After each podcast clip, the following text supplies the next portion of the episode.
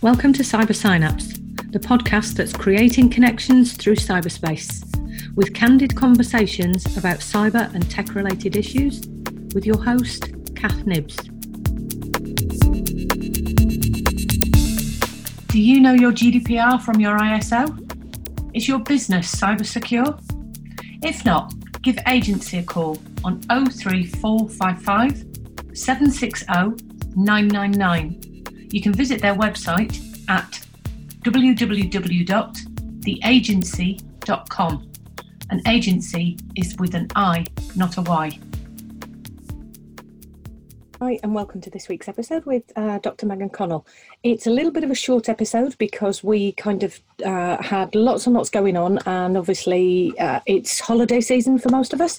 So I do believe that uh, Megan was shooting off to go somewhere, so we've delayed uh, the launch of the podcast for her coming back, and also because we didn't want to announce this, or I didn't want to announce this about her being away because you know privacy and data protection.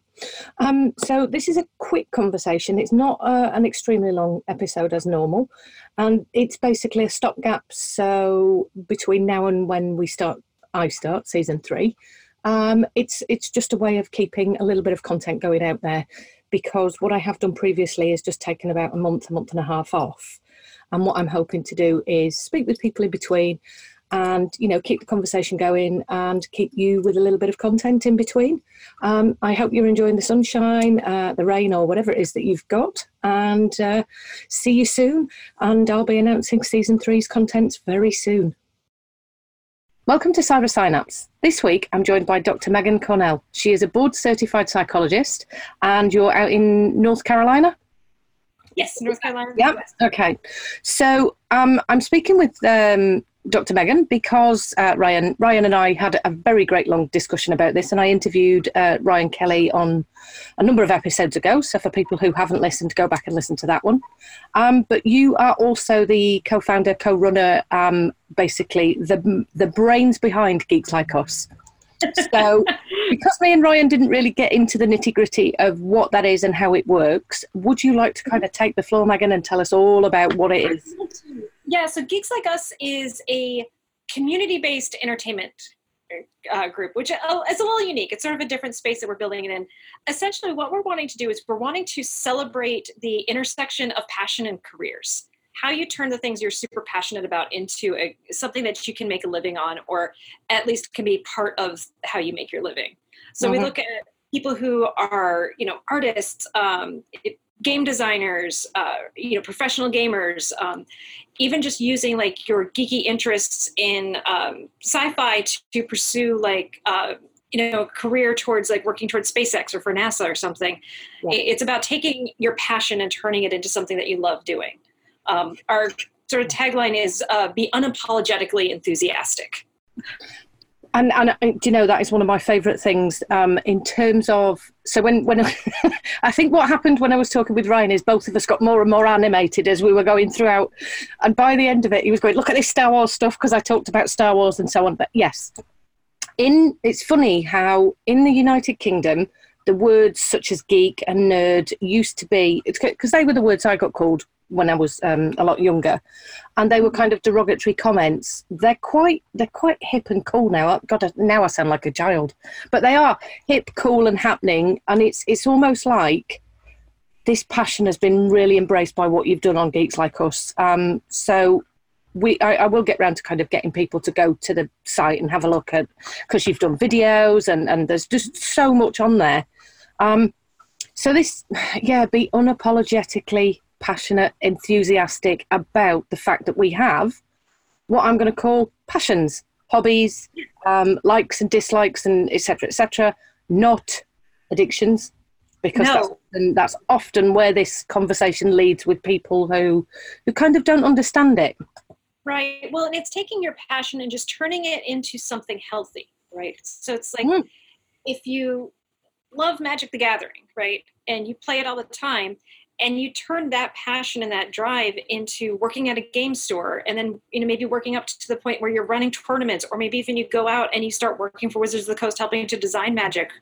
Um, it, that's not addiction that's passion that's drive that's working on something. And just because it's not what we would think of as a typical career doesn't mean it's wrong or that it's bad.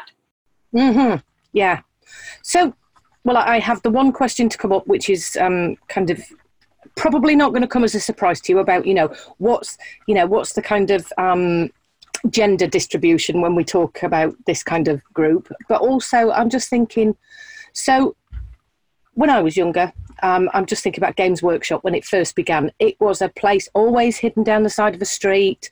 You had to, yeah. it was kind of like you had to know the code, and you went mm-hmm. there and you kind of went in and, and kind of everybody looked fairly similar. We did, we all wore black, pretty much, and and we kind of just bought the stuff, never really talked, and then went home. What I'm hearing is this is much, much more about a community, about conversations, and about embracing and celebrating it. It is. It's finding, you know, it's finding the things that you can get excited about and just love mm-hmm. live in. One of the things that it helps spur geeks like us into being is looking at how projects are made nowadays. You know, looking at things like GoFundMe and Kickstarter, where um, and even like Twitch and uh, to a certain extent as well, YouTube, where people can directly contact the creators that they like and directly support the creators that they like. And yeah. so, like, because now like if you're wanting to make a geek show you don't have to go through a big studio you don't have to go through a big network yeah. you just find the people who are passionate about your project and you do that like um, the uh, dungeons and dragons show uh, critical role they recently raised 11 million dollars to make an animated series based off of their game wow and that was all crowdfunded like it was people who were passionate about this story, passionate about these characters, all came together to make something that they all want to see. And so living in this world where we don't we don't have to all fit into a streamline. We can find our niche group and stick within that and really build that community of people who are passionate and excited about those things.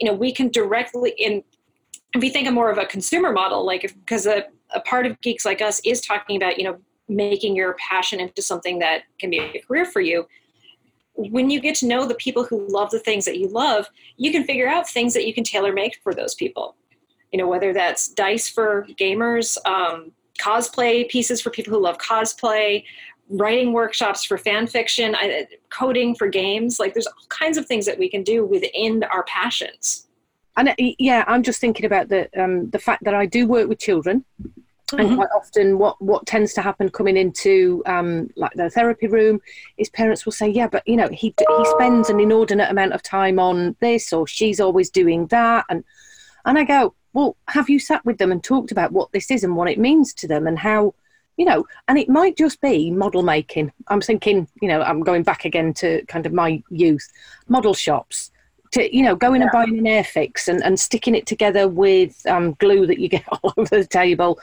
two two tubs of paint because that's all that ever existed. And here we are.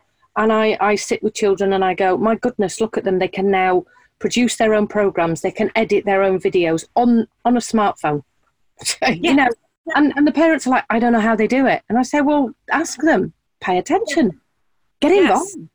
get involved. This stuff is really exciting for them. It is. And one of the other things that I do is I'm a therapeutic dungeon master. So I use Dungeons and Dragons in a therapeutic way. Mm-hmm. And with the groups I run, one of the things I do is the following day is I send an email to all the parents with questions to ask their kids about what we did. And try and part of that is uh, to get the parents to understand what's happening in the room, but also to coach parents on how to talk to their kids about their interests.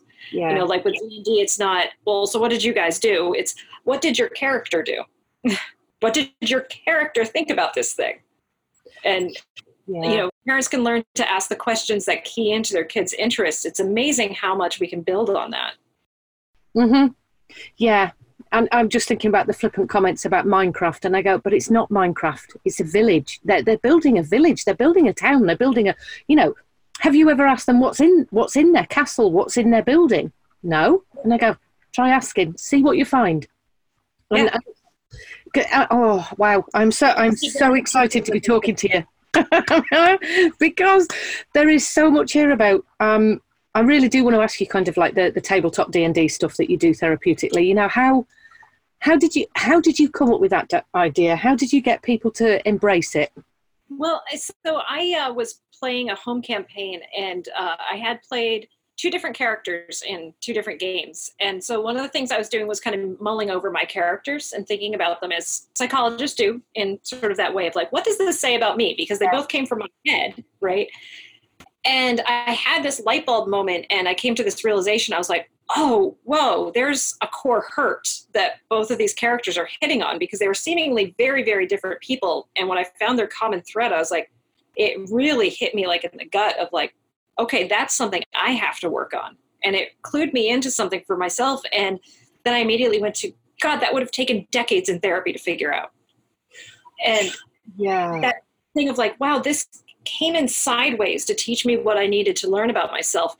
And then I wanted to start using it in other ways. And then it just so happened that on Dragon Talk that week, uh, Dr. Boccamazzo uh, out in Seattle, um, often known as Dr. Bees from Take This, was talking about how his group um, aspiring youth used tabletop role playing games. And so uh, reached out to him. And since then, we've become very good friends. Uh, we actually have developed a training together and uh, use some of his notes. And then um, the practice that I'm at with uh, Dr. Ryan Kelly, uh, Southeast Psych, is very supportive of trying new things. And so they were supportive of me trying these role playing game groups. And I've got two going right now. I'm going to be starting a third and possibly a fourth in the fall. So, Fabulous. and my my groups are unique too because they're all female. Uh, right. Ah, now that I didn't know. Now you see, Ryan haven't. So actually, there comes that question about the gender in terms of it, it yeah. often gets seen as a male-orientated, geeky world, doesn't it? In terms of you know the science and it, so on. It does, and it's really not. Like my experiences, I I honest, you know, and I, I'm going to say I don't have a good study to cite on this. So please take the words about come out of my mouth with a grain of salt. But I think it's really more of a big 50 50 at this point. You know, it, it's, I see women, just as many women at conventions as men. You know, there's just, mm-hmm. just as many women, if not more women cosplaying than men. Yeah. Um, actually, there is, and whilst it's not um, peer-reviewed research, the the study I mentioned just before we press record, actually, what they did find is that there's a, almost a 50-50 split in online gaming with young people. So, mm-hmm. you know, we can start to look at this stuff now and go, okay, actually, where it used to be the boys played this, uh, we're now looking going, actually, everybody does this because yeah. it's, it's become so affordable. Um, and I think that was the niche about uh, kind of like Games Workshop. When, when I used to walk in, it was a little bit like the scenes that happen quite often on uh, Big Bang Theory.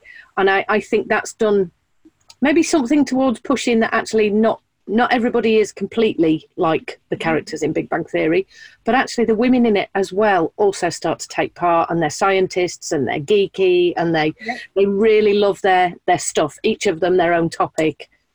So I yeah I do think that we could we could start citing studies, and and I think for us as um, kind of researchers, academics, and people who work in this area, there just isn't enough studies to cite at the moment that yeah and that's the big problem that we're running into is just there's not enough research being done. Um, video games are picking up momentum. Um, tabletop games were way behind on the research and we need a lot more research being done. So if you are a graduate student looking for a research project to do consider studying the therapeutic benefits of tabletop gaming. Well, to be honest, the demographics of my um, audience, there is at least 40% in the US that take the downloads on the audio section from one of the platforms. So perhaps you know that that is really helpful for those of you listening in the US. Uh, I, will put, I will put your Twitter details at the bottom of this, and then people can come and yeah. talk to you. Yeah, yeah. I love getting contacted by college students who are looking to research this because, like, uh, with something that hasn't been studied, the ability to get published is increased as well, and so it, it really gives you a chance and your professor who is going to of course get primary authorship on this the chance to to really shine it out and uh, get published which is a very good thing. Yeah. And and th- well this is the thing isn't it is this is what i said to what i said to you is this is what i'm facing here in terms of I'm, I'm saying to therapists so i'm i'm um, a director for research and development for the online therapy world. Well that's going to include vr ar and, and things like that and I'm looking at all of these students going, "What? Come on, somebody do something on VR. Somebody do something on AR. Somebody do," and they all go, uh. technology cath and therapy which is why i'm kind of now doing the course that i'm going to be doing for them to say actually you know it's really not scary it's about yeah. your clients will bring the material so actually you're you're doing a research project based on what the clients bring to you yep mm-hmm. yeah. It, it's such a rich field for research and there's so much that we can discover and learn and it's so much help that can be given with these different tools yeah I was I was actually drawn to when you when you were talking, Megan, about the the kind of the the information that came in sideways. That's pretty much like the conversation that I had with Tony uh, Tony Bean. For those that don't know who I'm talking about, in, in, terms of when he was talking about what an avatar can represent, and and for me, it's exactly the same as the sand tray. These these young people will go and pick a figure, and I'm usually like, why that figure? what was what what was different about that one? You know, why did you pick the one with the the shield and the helmet versus not the one with the sword and the the hammer, or why the knight, not the princess? It because yeah. I, I, I did make sure, and I do have kind of like all of the um. So I've got like the Marvel and DC heroes for the sand tray, and that so that children can buy the superhero, uh, buy buy into kind of using the superhero character, because for me that's what they'd be doing on a computer game. Yep. Yeah. Yeah. So what's the yeah, what is the best bit about having a, an all female D&D group? Oh my it, seeing their confidence build. Um what one of my groups they uh oh gosh, what's the term that they use?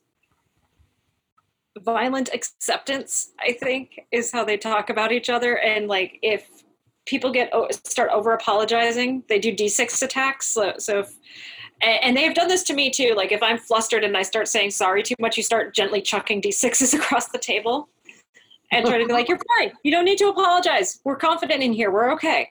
And um, if somebody's having a hard day, like the the hugs that they give each other are just amazing. And these girls, like, it, it, it's you know we have this fictional idea that the, there's the damsel in distress, right? Mm-hmm. And so my group is entitled "The Self Rescuing Princess."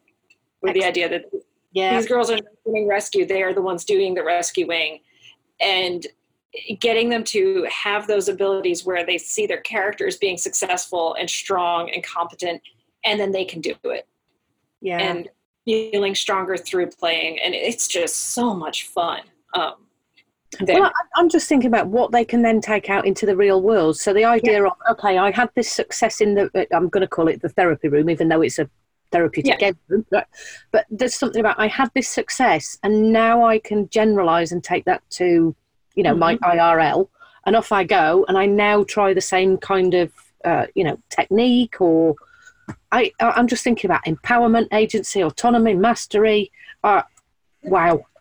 Well, and most of the girls that I see have some form of social anxiety or is you know something that getting in the way of them socializing. Yeah. And so teaching d&d gives them the skill set that they can take and go hey i can run a game for you or i can play in this game and i know the rules i understand how to play and this will be fun for us it gives them that ability to connect with other people in an authentic way that is very helpful for them and gives them that tool set that they can use and it makes more players which is i think great as well i absolutely i'm i'm like i'm just thinking about the the positives of this and it, I mean, isn't this going to be good that I'm going to get this podcast out and I'm going to put it all over LinkedIn and talk about, you know, what are the what are the positives for a young person to play a tabletop game, to take their passion, to to become enthusiastic, and here we are. It's yeah. all about how they then manage real life interactions and transactions and and kind of moving forward.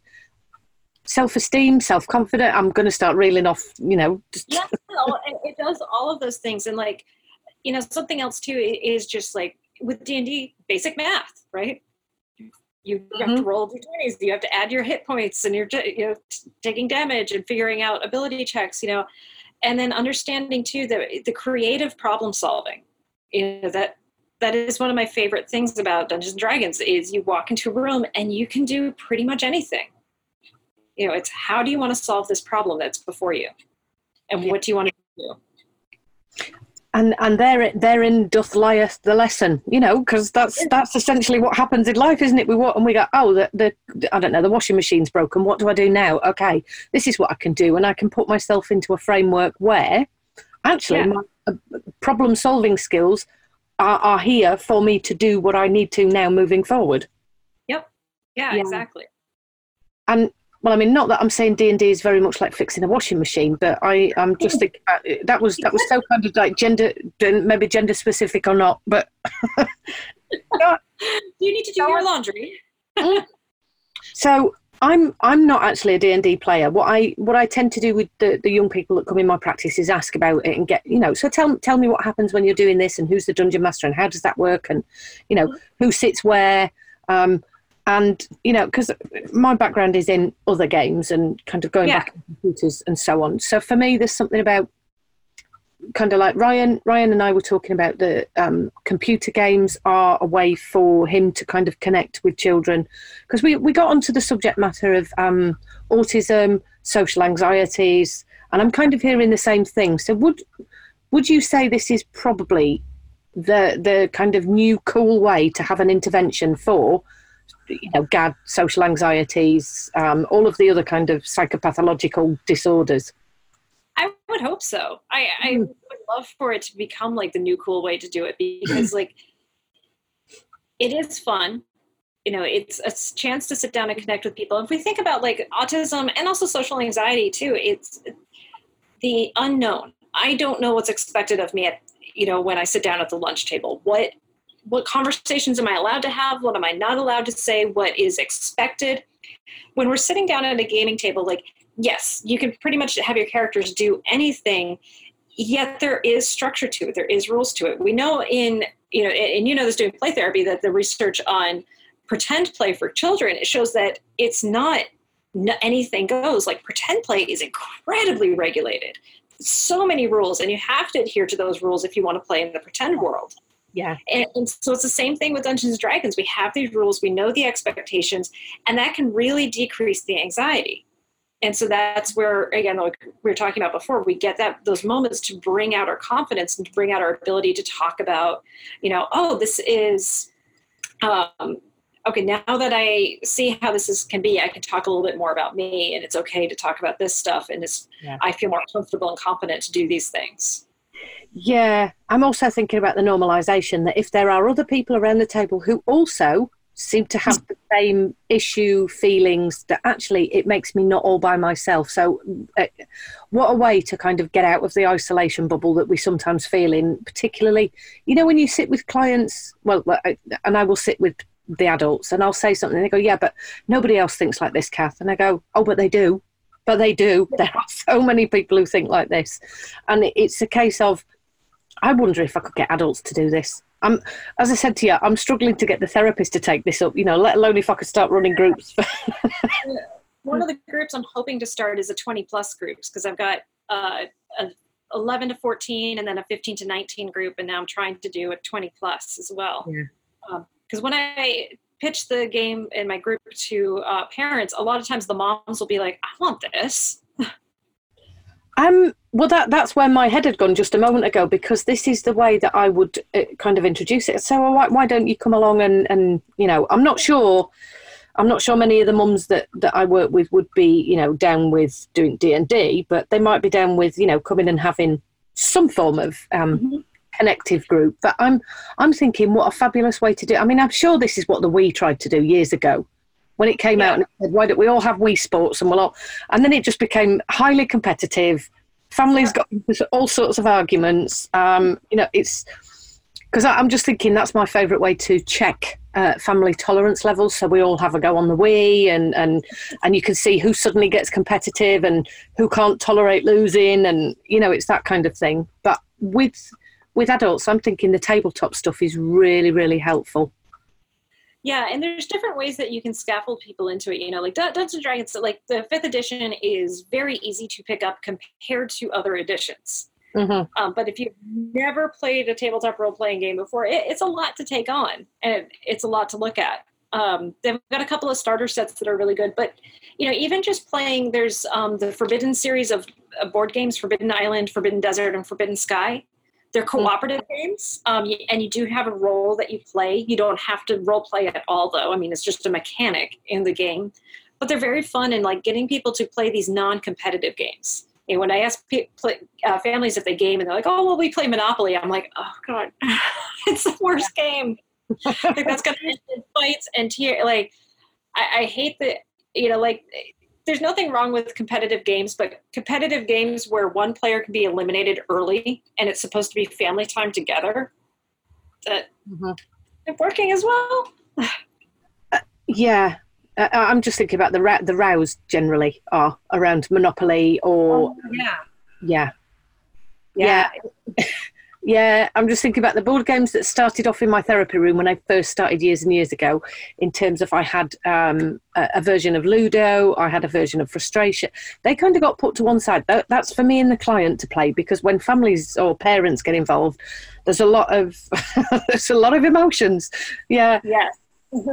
ah, you see, I'm I'm just thinking about whether this could be something schools could implement. And I, I would hope so. Yeah. Yeah, yeah. So um, it, and actually, um, so Adam Johns and Adam Davis, uh, Game to Grow out in Seattle, they have made uh, what's called Critical Core, and it's a box set that is a simplified version of Dungeons and Dragons, and it's designed for hospitals, schools, clinics, therapy offices. Um, the Kickstarter's over for it, but I think they're taking pre-orders. Um, but if you go to, I think it's game to gametogrow.org is their website. Yeah, um, I, Adam Davis is a name of another person I need to go and kind of hassle to get on here because, again, whilst whilst this is a podcast about all sorts about cyber issues and so on and so forth, yeah. actually, there, there's there's a lot of me in this in terms of me going. This is my geek, my passion, my enthusiasm, and I want to talk to people about the games, about computers, about yeah, because I, I do think it's about pushing it forward in terms of this is the, this is the positive side of it all.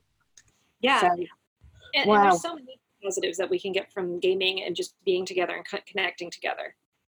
I absolutely, and and this is what you know. If I think about the the OAPs that have their knit and natter afternoons, how is this any different? Yeah. so, right, I'm aware that you you are extremely busy today, and uh, um, and I know you need to to get off. So, is there is there anything you would like people to know about geeks like us? I'm going to put it in the show notes so people can head over to the website and have a look at. Yeah, check out, check out Geeks Like Us. Um, I do a lot of things. I don't feel like I do a lot of things till I start listing them, and then I realize I do. Yes, I'm yes, the dungeon master of a Clinical Roll. It's an all therapeutic dungeon master D and D game. So I run it, and all the other players are psychologists or therapeutic dungeon masters themselves. I'm also the uh, host, producer, and writer for Psychology at the Table. It's a YouTube series for geeks like us where we talk about for people who run games how to help their players who have different struggles. So it's not geared towards therapists, it's more for laymen of like, if you have a friend who starts having a panic attack at your table, how can you help them with that? Mm-hmm. Or if you notice your friend slipping into a depression, what are things that you can do to help bring them back to the table and bring them back gaming with you? Um, I also do some writing for geeks like us and i do my independent practice and my running my groups and running trainings. Um, there's just all kinds of things. So follow me on twitter. That's where you can see all of the things i do.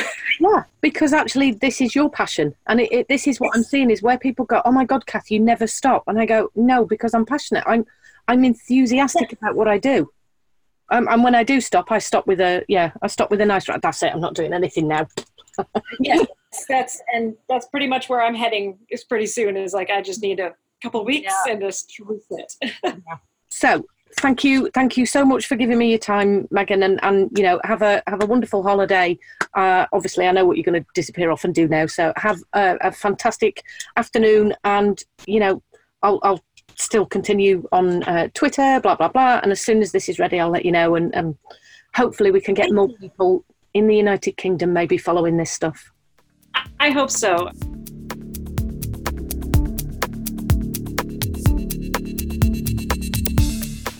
podcast was edited by Rory Kavanagh, an audio enthusiast and music producer.